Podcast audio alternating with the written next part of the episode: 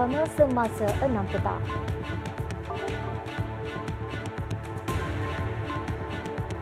Syarikat P Panggilan dituntut beri penjelasan kes turun kadar upah.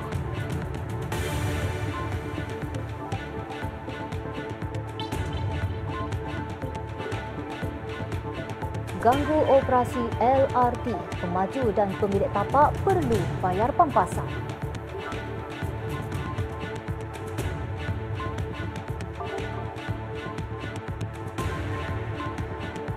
AFC senarai pemain tengah Harimau Melaya sebagai future star.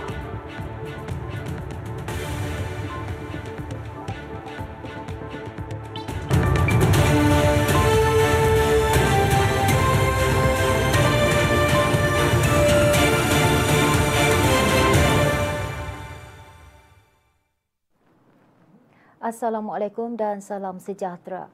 Kementerian Pengangkutan MOT menuntut penjelasan daripada syarikat Grab selepas didakwa bertindak menurunkan kadar asas upah sehingga mencetuskan situasi tidak berpuas hati dalam kalangan penunggang motor. Menterinya Anthony Locke berkata pihaknya juga akan mengadakan perbincangan dengan segenap pemegang taruh berhubung memorandum yang diserahkan kepada wakilnya semalam. Jelas Anthony memorandum itu akan dikaji dan dibincangkan bersama kementerian lain yang terlibat. Beliau berkata demikian pada sidang media selepas meninjau pembukaan semula stesen transit aliran ringan LRT Bandaraya Kuala Lumpur siang tadi. Semalam, kira-kira 50 penunggang motor menyerahkan memorandum berkaitan penurunan kadar asas upah sejak sebulan lalu yang didakwa memberi impak besar kepada pendapatan harian mereka kerana terkesan dengan kenaikan kos sara hidup dan ketidaktentuan ekonomi. Memorandum diserahkan kepada Timbalan Ketua Setiausaha Pengurusan Kementerian Pengangkutan Dr. Nur Fuad Abdul Hamid. Pesakit kanser perlu menunggu dalam tempoh sebulan untuk menerima rawatan di fasiliti Kementerian Kesihatan KKM bergantung kepada tahap kesihatan pesakit. Menteri Kesihatan Datuk Seri Dr. Zulkifli Ahmad berkata, bagaimanapun sekiranya pesakit itu dikenal pasti berdepan kecemasan, rawatan akan dilakukan dengan segera. Pada masa sama, Datuk Seri Dr. Zulkifli berkata, selain hospital kerajaan, KKM juga mengadakan kerjasama dengan hospital swasta bagi merawat pesakit yang berdepan kecemasan.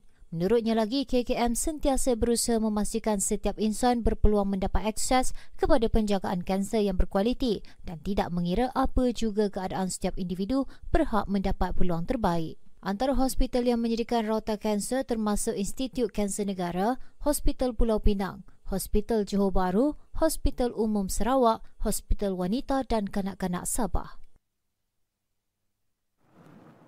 Seterusnya, Prasarana Malaysia Berhad akan mengambil tindakan undang-undang terhadap pemaju dan pemilik tapak projek pembinaan sebuah hotel yang menjadi punca gangguan operasi transit aliran ringan LRT stesen Masjid Jamek dan Bandaraya. Menteri Pengangkutan Anthony Locke berkata, pampasan berjumlah 38 juta ringgit melibatkan kos baik pulih kerosakan struktur di beberapa jejambat LRT dan kos operasi pelan kontingensi melibatkan penyediaan bas perantara.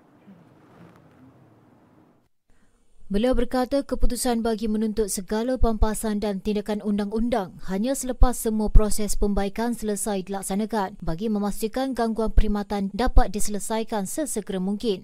Tambah beliau jika mengambil tindakan lain seperti tuntut pampasan dahulu, gangguan akan berlanjutan lebih lama dan ini akan lebih menyusahkan pengguna. Kerja pembaikan yang bermula Mac 2023 berjaya disiapkan pada Disember lalu dan beroperasi sepenuhnya selepas melalui beberapa siri ujian bagi tujuan keselamatan rel dan pematuhan piawaian.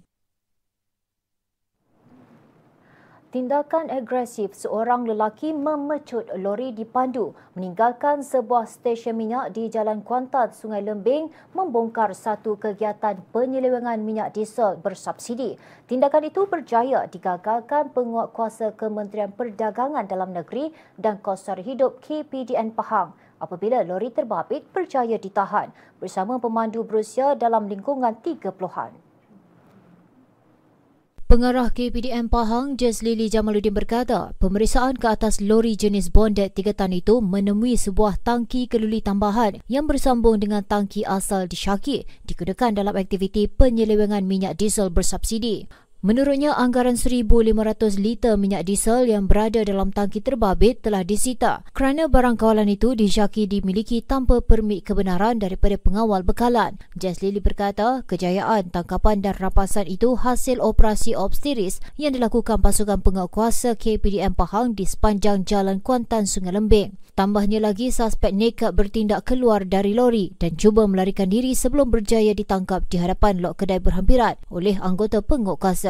Kes disiasat di bawah Akta Kawalan Pekalan AKB 1961, manakala pemandu lori ditahan reman selama 4 hari untuk siasatan lanjut. seorang remaja lelaki orang kelainan upaya OKU berusia 13 tahun dan wanita 40 tahun rentung dalam kebakaran dua unit rumah berkembar di Fortune Park, Jalan Tanjung Batu Bintulu awal pagi tadi. Jurucakap Pusat Gerakan Operasi Bomba Sarawak berkata, kedua-dua mangsa yang hanya dikenali sebagai Marites 40 tahun dan kanak-kanak lelaki yang belum diketahui identiti ditemui rentung di tingkat atas rumah pertama. Seorang lagi penyewa di rumah pertama selamat manakala sembilan lagi penghuni di rumah sebelah dapat menyelamatkan diri. Pihak bomba mendapat panggilan jam 4.05 minit pagi dan kebakaran dapat dikawal jam 4.43 pagi.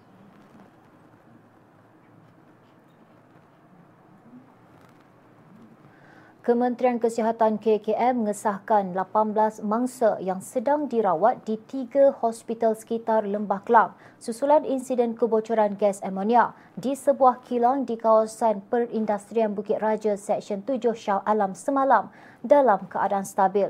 Menteri Kesihatan Datuk Seri Dr. Zulkifli Ahmad berkata 10 mangsa dimasukkan ke Hospital Shah Alam dan 5 lagi di Hospital Tengku Ampuan Rahimah manakala 3 lain di Hospital Sungai Buloh. Tambah beliau 14 mangsa mengalami gejala ringan yang boleh dirawat sebagai pesakit luar. Manakala empat mangsa lagi termasuk dua ibu mengandung dimasukkan ke dalam wad bagi pemantauan. Namun tiada kemasukan pesakit ke unit rawatan rapi dilaporkan. Penolong pengarah operasi Jabatan Bomba dan Penyelamat Selangor Ahmad Mukhlis Mokhtar semalam laporkan berkata pihaknya menerima panggilan jam 11.15 pagi dan mendapati terdapat kebocoran gas amonia daripada injap tangki penyimpanan gas tersebut. Ketua Polis Daerah Shah Alam, Asisten Komisioner Muhammad Iqbal Ibrahim berkata siasatan awam mendapati kebocoran berlaku apabila jentera pengangkat terlanggar injap satu tangki amonia ketika kerja mengalihkan tangki tersebut. Pada masa sama, pihak kilang telah menghubungi vendor untuk pembaikan injak terbabit dan operasi tamat pada 6.30 petang Jumaat. Lelaki warga emas ditemukan meninggal dunia atas bumbung sebuah bangunan rumah kedai di Taman Pandan Cahaya semalam. Penolong pengarah bahagian operasi Jabatan Bomba dan Penyelamat Selangor, Ahmad Mukhlis Mukhtar berkata, pihaknya menerima panggilan pada jam 7.04 minit malam. Beliau berkata sebuah jentera dengan kekuatan enam pegawai dan anggota dari Bala Bomba dan Penyelamat Pandan dikejarkan ke lokasi. Sebab tiba pasukan mendapati seorang lelaki berusia 71 tahun tidak sedarkan diri atas bumbung dan disahkan meninggal dunia oleh pegawai perubatan Hospital Ampang. Bomba menggunakan jentera aerial ladder platform ALP bersama bantuan pasukan polis menurunkan mangsa dan mayat lelaki itu diserahkan kepada polis untuk tindakan lanjut. Saya tercari-cari tempat letak kereta. Puas cari tak jumpa-jumpa. Saya tengok jam. Alamak, dah lambat. Barang bini tak beli lagi. Lepas tu, cantik. Ada kosong. Saya keluar, saya kunci pintu. Terus masuk pasar raya. Saya pergi rak cari saden, santan, buah. Yang lain tak sempat, lalu saya keluar. Buka pintu kereta, pasang tali pinggang keledar, betulkan cermin belakang, baru nak start enjin. Sekali nampak abang. Saya buka pintu, alamak. Macam itulah cerita saya. Saya minta maaf ya.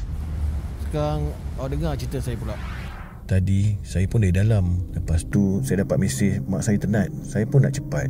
Saya tak boleh masuk kereta. Macam mana saya nak masuk? Kereta awak halang pintu saya.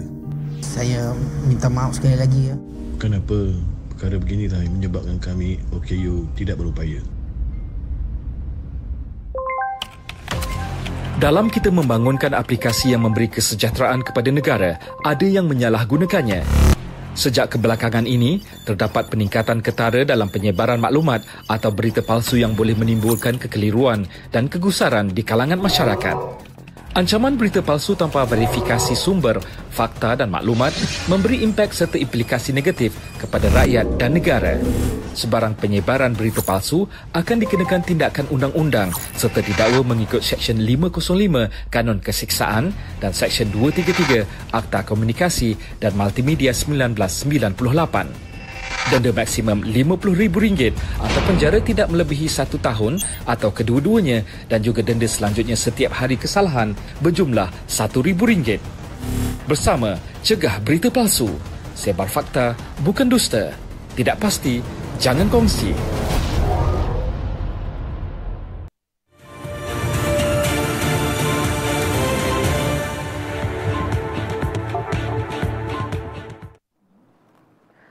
Bertemu kembali dan kita ke berita tempatan. Program Saringan Kesihatan Percuma Anjuran Kerajaan Negeri yang menjelajah ke 56 Dewan Undangan Negeri DUN membuka tirainya di Dun Si Jangkang hari ini. Kerajaan Negeri memperuntuk 3.2 juta ringgit bagi melaksanakan program Selangor Saring bagi tahun ini. Esko Kesihatan Awam Jamaliah Jamaluddin berkata, program yang bakal dilaksanakan di semua dun itu merupakan inisiatif berterusan kerajaan negeri membantu meningkatkan kesejahteraan masyarakat. Selepas tarikh ditentukan, uh, sesiapa saja uh, warga Selangor boleh uh, daftarkan diri melalui aplikasi Selangkah yang mereka akan dapat kupon saringan dan kupon saringan akan diberikan berdasarkan keputusan saringan yang diperoleh di. Jelasnya program yang memberi manfaat kepada 20,000 penduduk itu turut menjalankan saringan awal barah bagi mengesan barah kolorektal, prostat, pangkal rahim dan payudara. Beliau berkata demikian selepas merasmikan penutupan program Carnival Prihatin at Kuala Langat yang berlangsung di The Ark Rimbayu pagi tadi. Seramai 37 kanak-kanak berusia 7 hingga 12 tahun menyertai program khatan perdana Dewan Undangan Negeri Seri Setia di Hotel Tabung Haji Kelana Jaya hari ini. Wakil rakyatnya Dr. Fahmingah berkata pihaknya membelanjakan RM6,000 bagi menampung kos pakej khatan laser, antibiotik, ubat tahan sakit dan makanan. Tambahnya program berkenaan bertujuan membantu ibu bapa yang berpendapatan rendah selain mengeratkan hubungan dengan penduduk.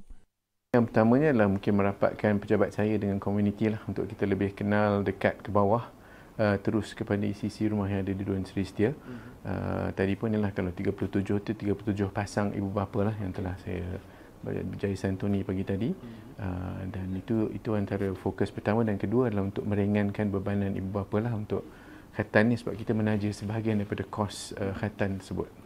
Beliau berkata demikian kepada media ketika ditemui di program tersebut. Selain berkatan, program turut diserikan dengan pertandingan baju tercantik dalam kalangan peserta. Dalam perkembangan berkaitan, Majlis Bandaraya Shah Alam juga tidak melepaskan peluang menganjurkan program berkaitan sempena cuti persekolahan. Seramai 150 kanak-kanak termasuk anak yatim dan fakir miskin turut serta dalam program yang diadakan di Masjid An-Naim Jalan Kebun Shah Alam siang tadi. Program kerjasama MBSA dengan Masjid An-Naim dan Majlis Perwakilan Penduduk MPP Shah Alam itu bukan sahaja bertujuan memberi kesempatan kepada kanak-kanak di kawasan itu berkhatan, malah ia bertujuan mengeratkan hubungan antara pihak MBSA dan komuniti setempat. MBSA menerusi kenyataan berharap agar program Mega Suraton MBSA 2024 ini dapat dijadikan platform untuk penduduk setempat berinteraksi dan berkongsi pengalaman dengan pihak berkuasa tempatan terbabi. Lebih seribu peluang pekerjaan ditawarkan sempena Karnival Kerjaya Orang Kurang Upaya OKU pada 22 Februari ini. Karnival itu akan berlangsung di Dewan Seri Nilam Institut Kemahiran Tinggi Belia Negara IKTBN Sepang dari 10 pagi hingga 4 petang. Menurut cawangan perkhidmatan pekerjaan skim pertubuhan keselamatan sosial Perkesok Selangor, sebanyak enam majikan akan terlibat dengan sasaran 200 kehadiran pencari kerja. Sementara itu, Anis menerusi Facebook memaklumkan Karnival Anjuran Perkesok Selangor dengan kerjasama pihaknya serta Kementerian Belia dan Sukan itu bagi membantu OKU mendapatkan pekerjaan. Ia terbuka kepada OKU kategori pembelajaran berusia 18 hingga 30 tahun. Calon wajib membuat pra pendaftaran menerusi kod QR per poster sebelum menghadiri sesi temu duga dengan membawa resume dan sijil pencapaian. Siapa pandai? Azam. Siapa power? Azam. Tahun ni, aku tak akan kena scam lagi. Like je page yang mana scam ni, boleh aku peka pasal scam. Okay, jom breakfast. Thank you. Ush, macam sedap je. Kenapa yang makan seorang ni? I don't know your promo. iPhone 20 Super Pro baru. Sebab you handsome, I bagi you discount 60%. Ha, nak tak? Cuba pergi dekat sini. Hmm, jap eh. Alah, you ni. iPhone 16 pun belum keluar. 60% discount. Hmm, too good to be true. Eh, sayang, jangan, jangan, sayang, jangan, jangan. Scammer deleted. So this is our target for next year. Bro, bro, boring gila bro. Kenapa kena kerja macam ni? I have a job opening. One day, 700 ringgit. No experience required. Nata, I send you your first task now. Cap, cap, cap.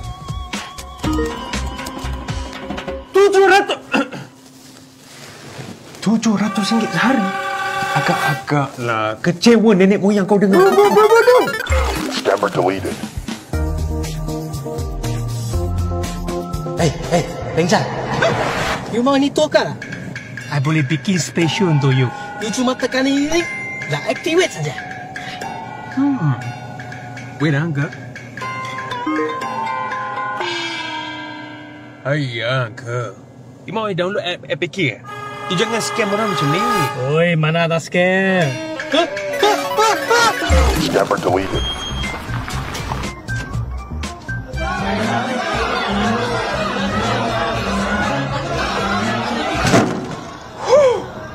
Tak habis-habis kena kacau dengan scammers. Azam, kau tak akan kena scam lagi tahun ni. Meh, kau nak delete korang semua. Scams can happen to us anytime. Remember, never click on any links that sound too good to be true. Don't panic. Think rationally before you react. Call the official numbers available from websites or behind your credit cards to verify if you receive suspicious calls, especially those received from private handphone numbers.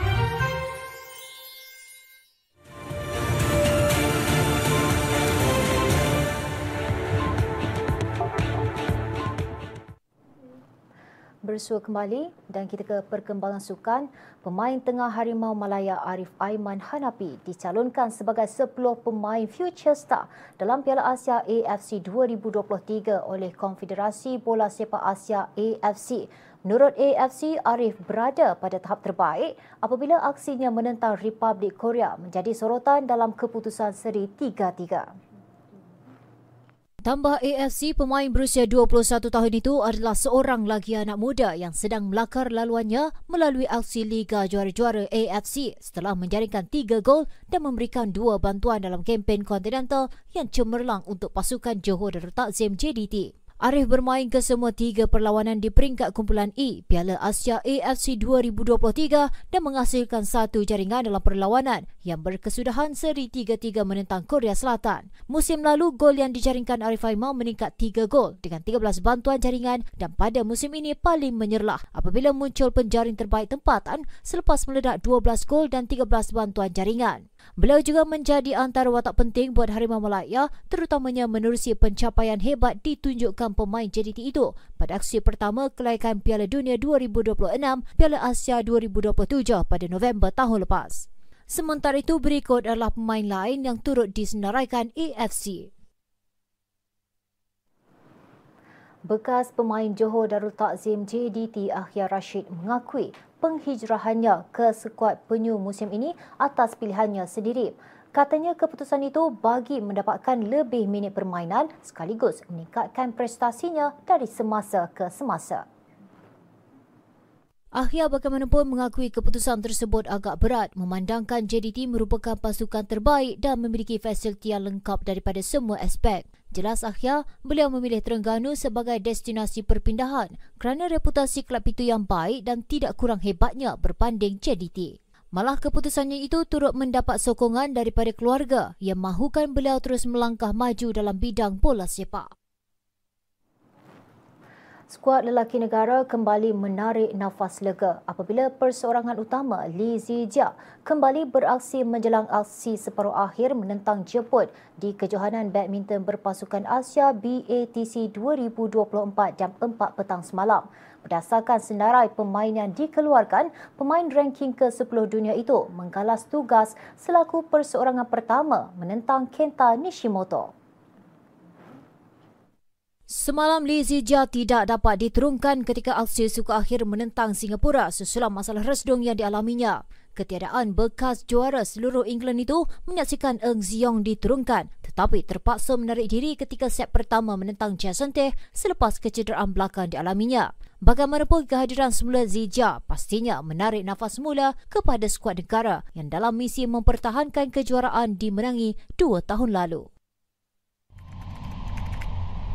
Hentikan penyebaran kandungan berbau hasutan.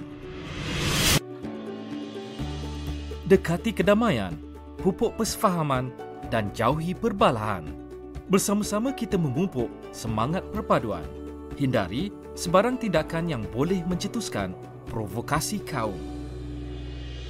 Raikan hari perayaan di Malaysia bersama-sama dengan mengunjungi antara satu sama lain. Selain mengeratkan silaturahim, masyarakat juga dapat memahami dan menghormati perayaan di Malaysia.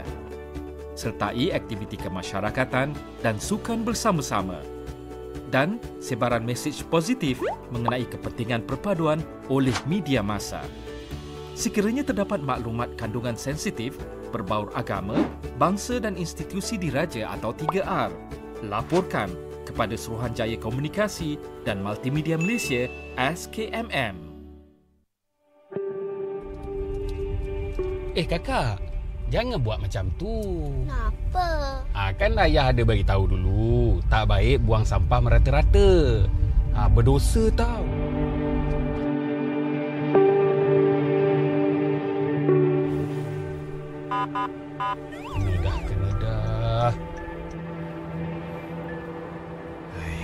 Saman ni. Tuan. Selamat pagi, Cik. Minta IC, Cik? Uh, boleh. Kesalahan lampu merah, Cik. Tuan, um, Tuan, kau timah sikit, Tuan. Eh, ayah, janganlah macam tu. Itu kan rasuah. Berdosa tau. Betul apa yang nak Cik cakap. Jangan lama macam tu, Cik. Ni, saman. Maaf, Cik. Ya. Hati-hati madu, Cik.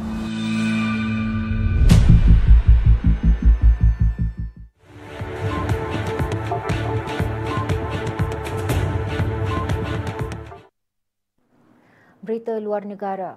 Mesir menafikan dakwaan menyertai sebarang proses yang melibatkan pemindahan penduduk Palestin di Gaza ke Sinai. Meskipun begitu, sebagai langkah berjaga-jaga, Mesir sedang menyediakan kawasan di sempadan Gaza yang boleh menampung rakyat Palestin sekiranya serangan Israel ke Rafah menyebabkan penghijrahan merentasi sempadan.